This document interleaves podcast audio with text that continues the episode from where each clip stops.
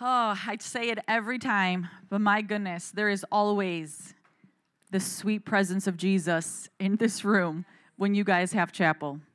God is so good, God is so faithful.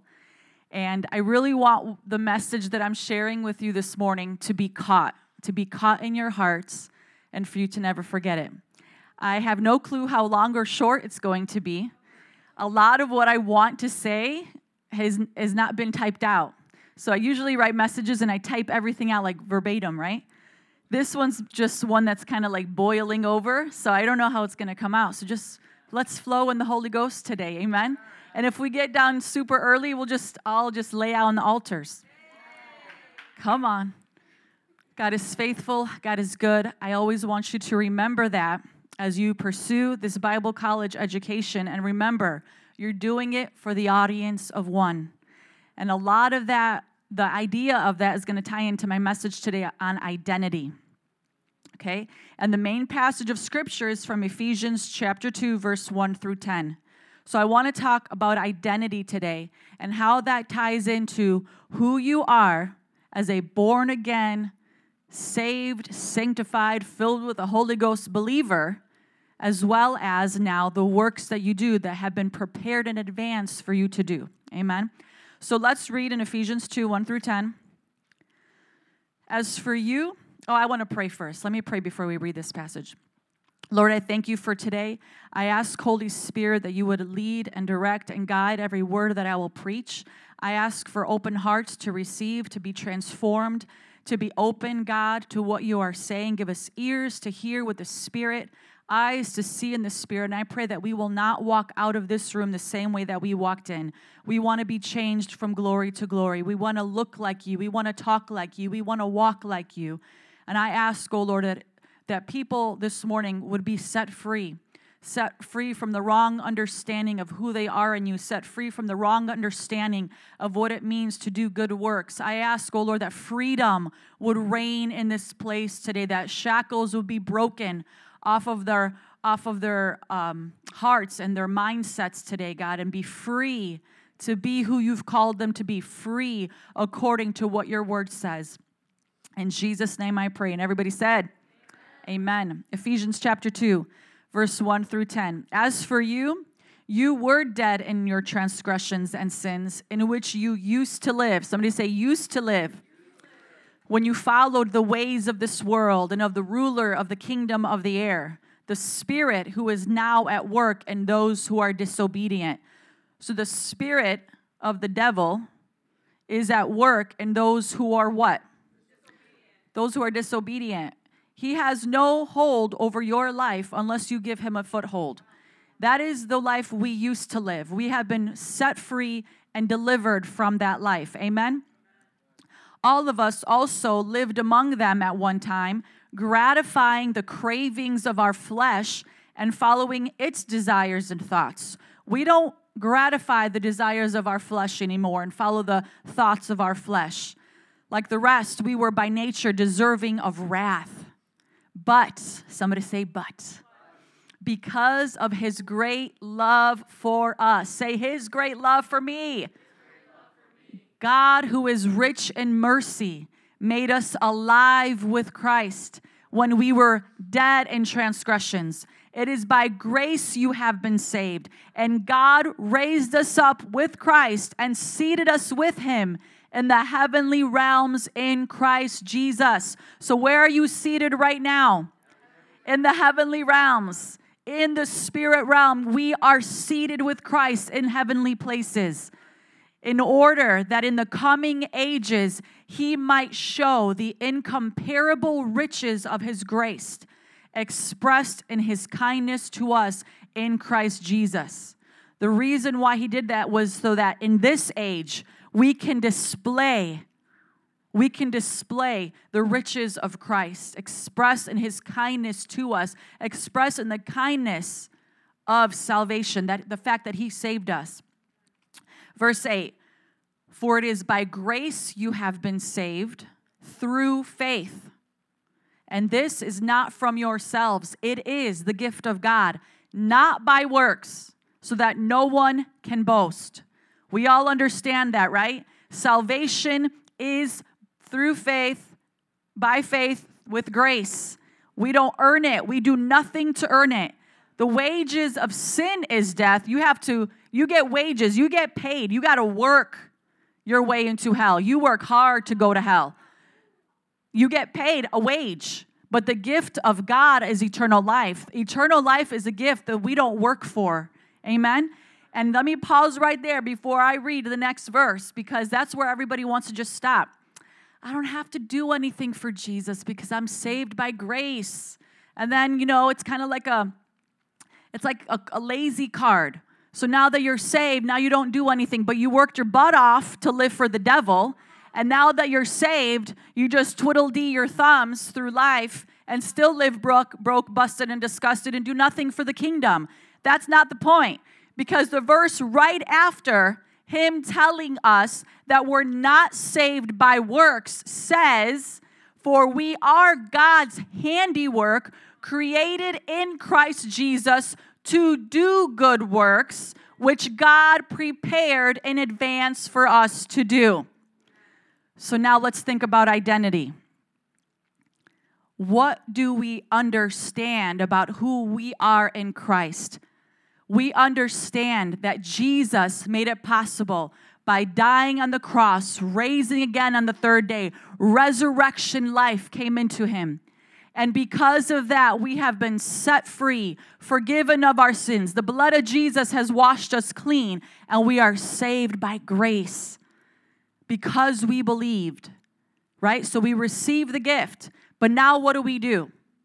What do we do with this gift of salvation? What, what, do we look like now? How do we act as sons and daughters of Jesus, as sons and daughters of God, right? We've been adopted into his family. How does the family of God look and act like? Well, we have to do good works. They've been already planned and prepared in advance for us to do. So when you think of identity, you have to understand that it is the foundation of your walk with the Lord. If you don't know who you are and who God is and who you are in God, you're going to walk through life in confusion. Okay? The foundation of all we will ever accomplish for the Lord, the foundation of your walk with Jesus, the foundation of your prayer life, the foundation of all that you want to do in ministry, of how you will parent one day, your marriage, all of that stems from the understanding of your identity in Him. When you understand your identity, you will not walk in confusion and you will know who you are and what He's called you to do. Amen. And the reason why we're even able to have an identity in Him is because of His great love. You read that in Ephesians. We were all these things as sinners before we were saved, like the rest, we were deserving of wrath. Everybody who is not saved right now and has accepted the free gift of salvation, they're all deserving of wrath, right? But because of his great love for us, God came, made us alive with Christ, and we accepted it. 1 John 3 1 through 2. See what great love the Father has lavished on us that we should be called children of God. John 3:16 For God so what? Loved the world that he gave his one and only son that whoever believes in him shall not perish but have everlasting life. Do we understand that God is rich in love and mercy and kindness? But that's what the world is rejecting. See, the world is confused with their identity today because they're not in him. The only way you can have the proper identity that God created from the beginning because we were all created in his image. We all in our DNA have the identity of being a son and daughter of God. Amen. The reason why it was skewed was because of sin. Adam and Eve, you guys know the story, right? So everybody out there does not understand that their identity is still to be in Christ. So they're walking around confused. And as you can see, the mass confusion and nonsense that we are in as a society with homosexuality and transgenderism and all this nonsense, we don't know our right from our left. Why? Because we're rejecting God, we're rejecting our Creator. Okay, so if we do not understand our identity in Christ, we will find ourselves continually seeking the approval of man, continually being a man pleaser, and then we'll crumble every time at the sound of their critiques and their correction. That's what I want you to guard your hearts from. Hide yourself in Jesus. Okay? If you're seeking the approval of man and everything that you're doing, you're going to burn out. You're not doing it for the people around you. You're not doing it for your leaders. You're not doing it for your 101 leader. You're doing it for Jesus. If you only feel good when you are praised and when you're encouraged, but you feel horrible after you're corrected or rebuked, something's not right. Okay? Our identity is in Jesus. And if we're truly walking out a relationship with Him, a genuine relationship with Him, where you're spending time with the Lord in prayer and you're worshiping Him and you're allowing Him to bring things up to the surface, then you won't fear man because He's already told you. And then when a leader has to come to you and tell you stuff, you will be humble. You'll be like, dude, Lauren, I God just told me that. I am so sorry. But see, I think a lot of you, and I don't want to get ahead of myself in this uh, passage because I'm going to be talking about the spirit of fear. Too many of you have allowed fear to cripple your heart when you're being approached by a leader. Maybe you could do things a little bit better, and then it just completely paralyzes you. That's not what leaders are here to do. We are here to help you draw closer to Jesus. And because you have been saved, because you're filled with the Holy Ghost, you should long to be in God's presence because that's how you are going to cultivate the relationship and understand who you are in Him. You're going to be able to receive better what leaders are saying, and you won't allow the enemy to bring confusion. See, when you are truly living for God and righteousness and holiness, which is a part of your identity, we are the righteousness in Christ, and you're living an authentic walk with Him, everything else is going to is going to flow. The works that you've been called to do are going to be out of the joy of your heart. This is what happens over time. People get burned out by doing the good works we've been prepared in advance to do because it becomes their idol.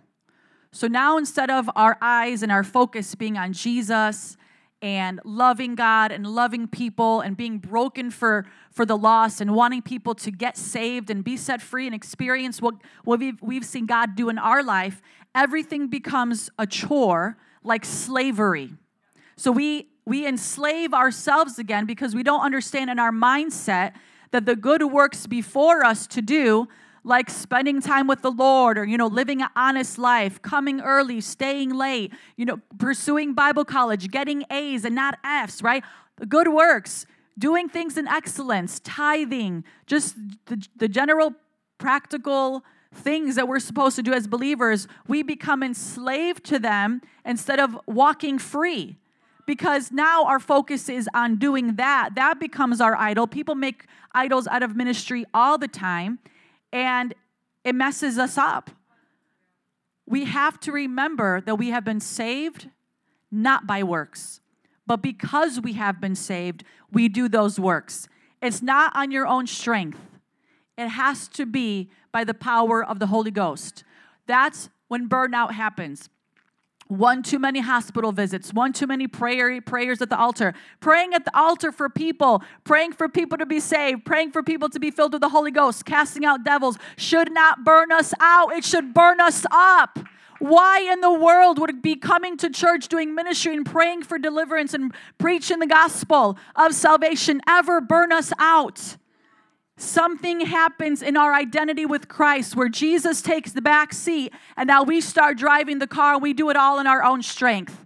The power of God that was exerted in Christ Jesus when he raised him from the dead is in each and every one of us. Resurrection power of life, resurrection power to do the good works He's prepared for us to do. Do you have the power of God on your life to do things in excellence? Absolutely.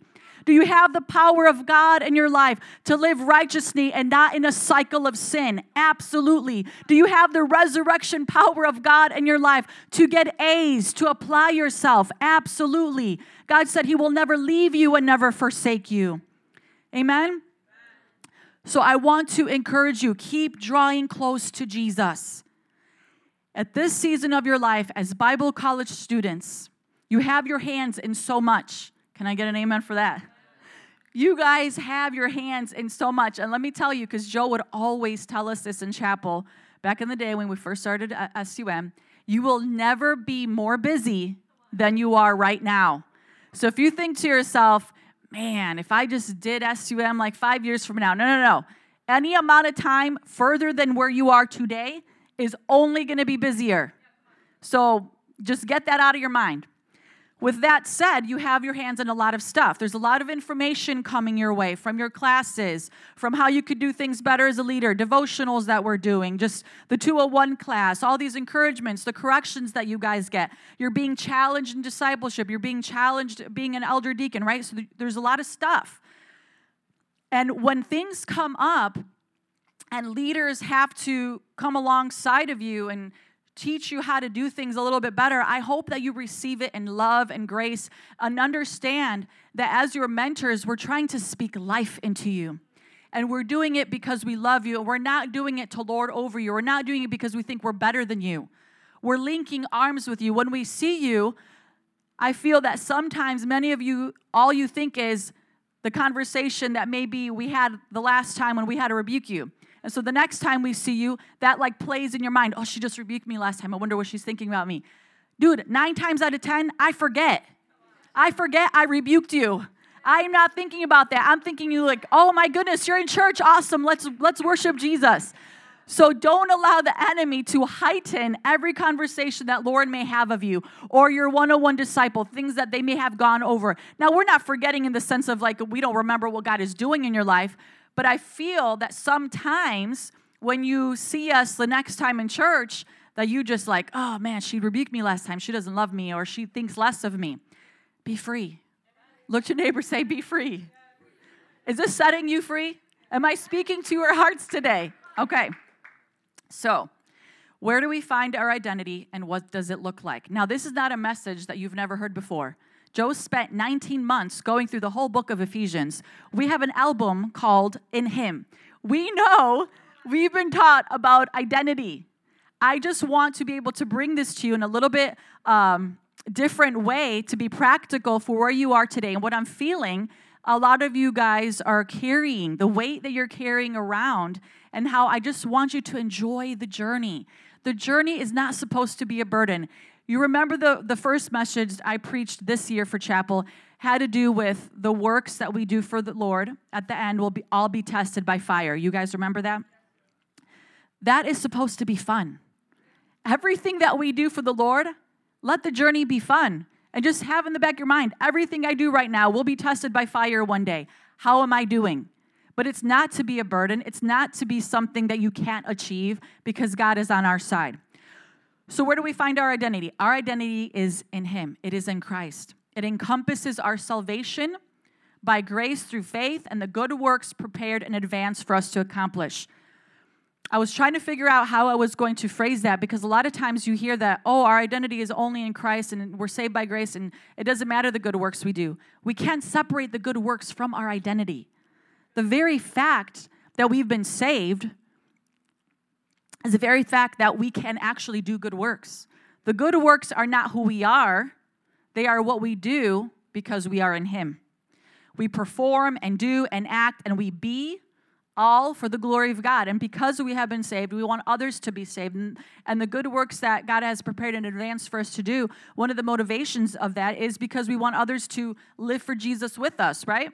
So I'm going to read a few verses here. Ephesians 2:10, for we are God's handiwork created in Christ Jesus to do good works, which God prepared in advance for us to do. Part of the passage I just read. 1 Peter 2 9, but you are a chosen people, a royal priesthood, a holy nation, chosen, royal, holy. Say that to yourself with me out loud. Chosen, royal, holy, God's special possession, that you may declare the praises of Him who called you out of darkness into His wonderful light. How can we not do that? How can we be saved and say, oh, well, you know what? my old church just put so much emphasis on doing and this and that. And it's just, I don't need to do that anymore. I've been saved by grace and none of that matters. It does matter. We're going to be held responsible one day. We have been called out of darkness into his life. How can we not accomplish his purposes for our life? How can we stay quiet? How can we remain idle? We can't do it. Genesis 1:27, uh, continuing on, just understanding our identity. So God created mankind in his own image. In the image of God, he created them, male and female, he created them. I don't care what kind of genders they think are happening today. It's mumbo jumbo. It's two, male and female, and we are made in God's image. So whether the world wants to accept it, it's fact. It's absolute truth. You can play whatever make believe story you want, but you're going to suffer the consequences. And then 1 Corinthians 12 27 talks about how we're the body of Christ. 1 Corinthians 6 19 through 20, our body is a temple of the Holy Spirit. We are all of the above because of relationship. And from that relationship that we have in Him, in Christ, our actions will come forth. What do you think about when we read John 15 5? You could go to John 15. When we think about the vine and the branches, what in the world do people who think works don't matter and it's just all about saved by grace? I know my salvation was not earned. I was in sin. I was a sinner on my way to hell, and all I had to do was say, Jesus, I surrendered and I didn't have to do one good thing to earn my status to be saved. I get that. But now that I am saved, I have a holy fire of God inside of me that I can't keep quiet and I don't want to do what I did before. If I can't do good works, then what am I going to do? Bad works? I'm going to keep sinning? So if I don't do good works, then how do how am I supposed to live? How do we teach people what to do? Works are all the things that we do in ministry. We're winning souls, we're making disciples, you're doing your schoolwork, you're leading life groups, you're coming early, you're staying late, right? Tearing down, setting up, you're being the best employee on your job, you're being responsible, faithful in your marriage, being a great mom and dad, having financial stewardship. Those are awesome things. Those are good things. We, we represent Jesus Christ. How do we diminish the power of God on the cross and, the, and then leave, live defeated? You must be careful, though, not to get the lines crossed, right? We're not saying that we're saved by works. We get that. But we are saved by God to do good works. Philippians 2 12 through 13. Therefore, my dear brothers, as you have always obeyed, you have it up there. I'm sorry, I should have waited. Philippians 2 12 through 13. Therefore, my dear brothers, as you have always obeyed, not only in my presence, but now much more in my absence. Continue to work out your salvation with fear and trembling, for it is God who works in you to will and to act in order to fulfill his good purpose.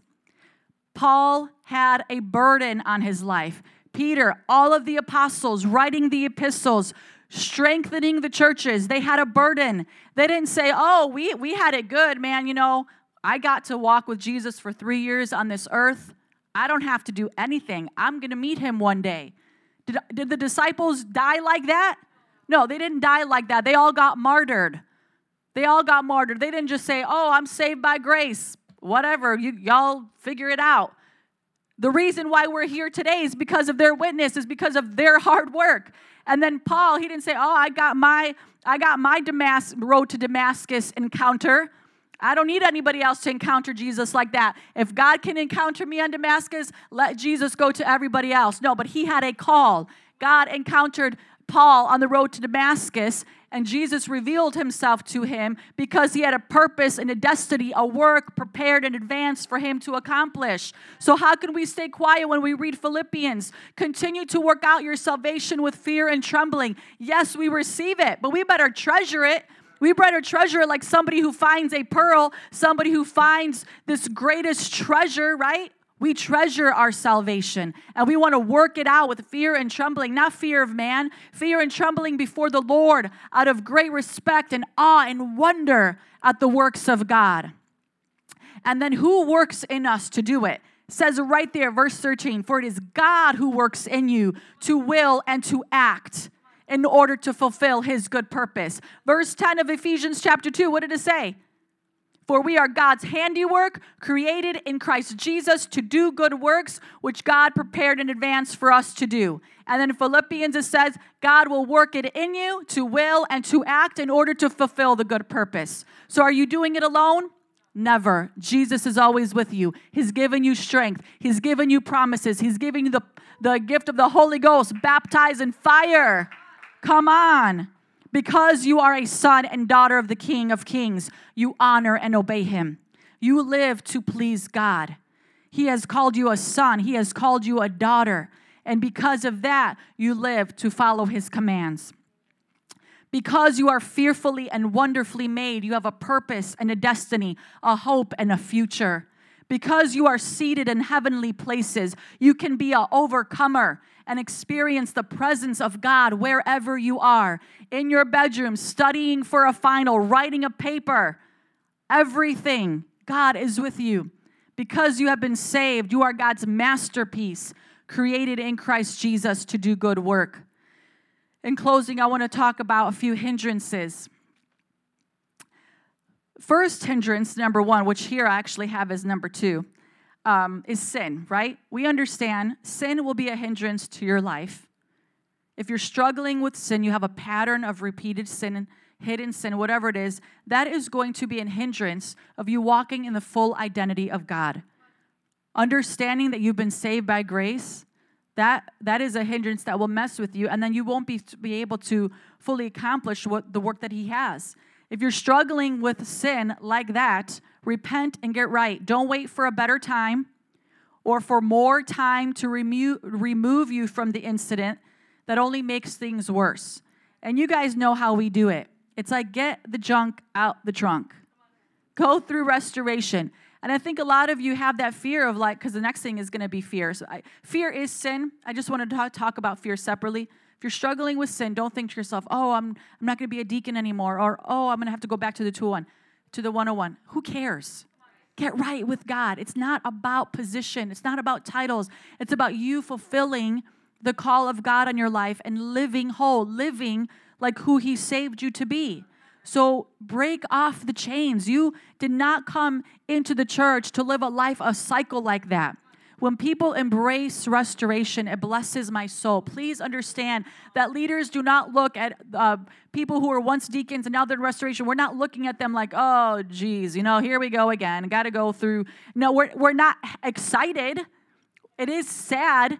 But, dude, do we want you to throw in the towel and leave? Do we want you to just go back and live for the devil? No, we want you to go through restoration. Do it right, embrace it, love it, learn from it. Let Jesus speak to you and teach you how to do it right in Him, not how to please man better, how to live for Him better. Amen? So that's number one. Number 100, obviously, that's going to snuff everything out. I mean, you let sin into your world. Um, what's the point? I mean, we, we were saved to be freed from that. Why go get entangled back in that again? Okay, number two, fear. Now, of course, fear is sin. But I want to touch on this because having the spirit of fear, not being free from that, is going to be a hindrance in so many ways. Fear of man. Fear of man gives way to a people pleasing spirit, and you that will wear you out. When you live life like that, there, there is a, a fine line there of actually being fake.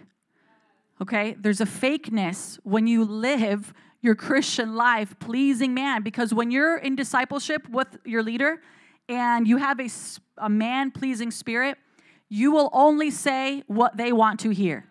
And you've been around long enough to hear it, to know what your leader wants to hear, and you will not be real. And the reason why you're not real with the leader is because you're not real with God. You can't fear man and please God. You can't fear man and be a people pleaser and fear God at the same time and wanting to please him. Because now the leader, the other person, they're your savior, they're your God, they're your idol. And God's like, uh, hello, I'm, I'm right over here. Okay? Proverbs 29 25. Fear of man will prove to be a snare, but whoever trusts in the Lord is kept safe. Put your trust in Jesus. I know that you guys honor leadership, and that is the most beautiful thing. And Joe is going to spend this next season talking about honor. It is a beautiful thing to honor leaders. I'm not saying for you to stop doing that. I'm just saying don't look at us like we're greater than and you're less than. We are all brothers and sisters in the Lord, linking arms together. When we see you, we're so thankful that God saved you. We're so thankful and proud that you answered the call. When we see you guys around the church, we're like, man, the soldiers are with us. That's how we see you guys, okay? So don't walk around trying to please us or fearing man in any capacity. John 4 18, there is no fear in love, but perfect love drives out fear. Because fear has to do with punishment. The one who fears is not made perfect in love. If this is a struggle for you, be made perfect in the love of Jesus. Now, sometimes, you know, people can be fearful of leaders because they're in sin. So if that's the case, you got to confess it, get it out, be right. Your primary desire and focus should be to please and honor the Lord. And by doing that, it will have a ripple effect to the people around you. If you're pleasing and fearing God and walking in His path, we're all going to know it. So don't put all your energy trying to like build a name for yourself or get somebody else's attention in the church.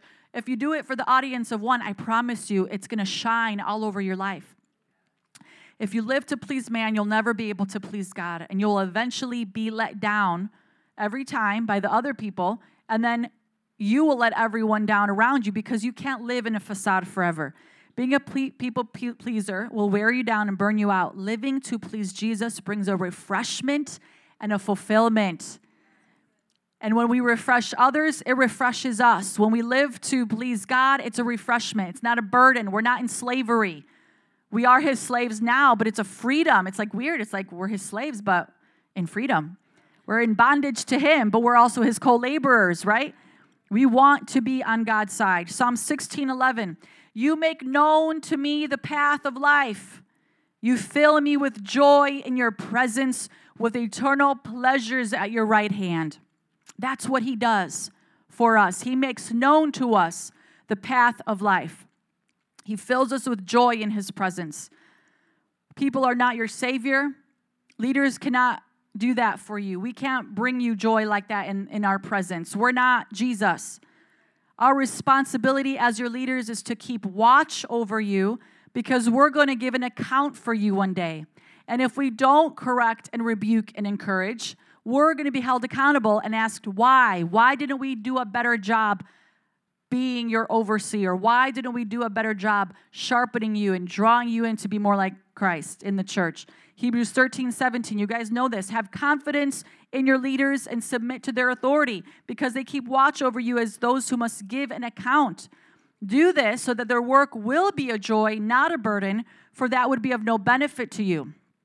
So we do want you to continue to receive from what we have to say, but we don't want you to fear what we have to say because the fact that we are actually coming alongside of you and telling you how you can do things better shows you that we're not fearing you. We're not fearing man, we're fearing God. And if we don't do that to you, then we're going to be in disobedience. If we feared everybody in this church and didn't and Joe didn't preach the way that he did, everything would be out of order. That's why stuff, a lot of stuff in the church is out of order. We would let everything in your life go unchecked. People would be all crazy up in here, gossiping, causing messes, right? We don't do that. We fear God. We want order in the church. And so we want you to walk away from that understanding that, you know, these leadership moments that you're experiencing is so that we can draw you closer to Jesus. We are not here to meddle in your life or micromanage. We're here to help, to come alongside of you as an older brother and sister. You guys can all stand up. I'm going to close out with this section and then I'm going to read one more passage of scripture. Another thing that I feel is a hindrance to you guys understanding your identity and, you know, continually walking in your relationship with the Lord as things come your way is you don't discern the difference between condemnation and conviction. There's a difference between condemnation and conviction. Conviction is a very good thing, But if you struggle with condemnation, I, pro- I feel like if you do struggle with condemnation, a lot of it is because you're not fearing God. Condemnation comes from the enemy. And over every little thing, you know, that you do wrong or somebody has to fix, help you fix, you feel condemned and you set up this case against yourself that we don't set up against you and God doesn't even set up against you. Condemnation is not from the Holy Spirit. And what you have to do is ask the Lord to teach you the difference if there is a confusion between condemnation and conviction. Condemnation separates, conviction pulls you closer. The Bible says that it is the loving kindness of God that leads us to repentance. There's a, there's a kindness, there's a love that draws us in. And very often in my prayer time, I say, God, I want to have a high level of a spirit of conviction, not condemnation. Condemnation makes you feel bad. You have a pity patty party for yourself. You feel like you, ne- you can never make it. I'll never amount to what my leaders want me to amount to. It's self abasing and it's based in pride. But conviction comes from the Holy Ghost. Conviction says, it, there's a hope in conviction where you know you want to get it right and you want to repent and you know you feel God's presence and you know that He's going to help you get through. He's going to help you be better. So I want to tie it up by ending in James chapter 2, verse 14 through 18. It's talking about faith and deeds. What good is it, my brothers and sisters, if someone claims to have faith but has no deeds? Can such faith save them? It almost seems like, hey, if you've been saved by grace through faith, but then you don't have any deeds to show, it almost seems like you can't be saved. Can you be can you really be saved? Do you have the fruit of salvation? I don't think I even read did I even read John 15, 5? I didn't, I didn't read John 15, 5. Can you go there really quick before we finish off in James? We're supposed to bear good fruit. I am the vine, you are the branches. If you remain in me and I in you, you will bear much fruit. Apart from me, you can do nothing. We can't do it apart from him. The being in him is because we've been saved, sanctified, filled with the Holy Ghost, covered with His blood. And now we're supposed to do what? Because we're connected to Him.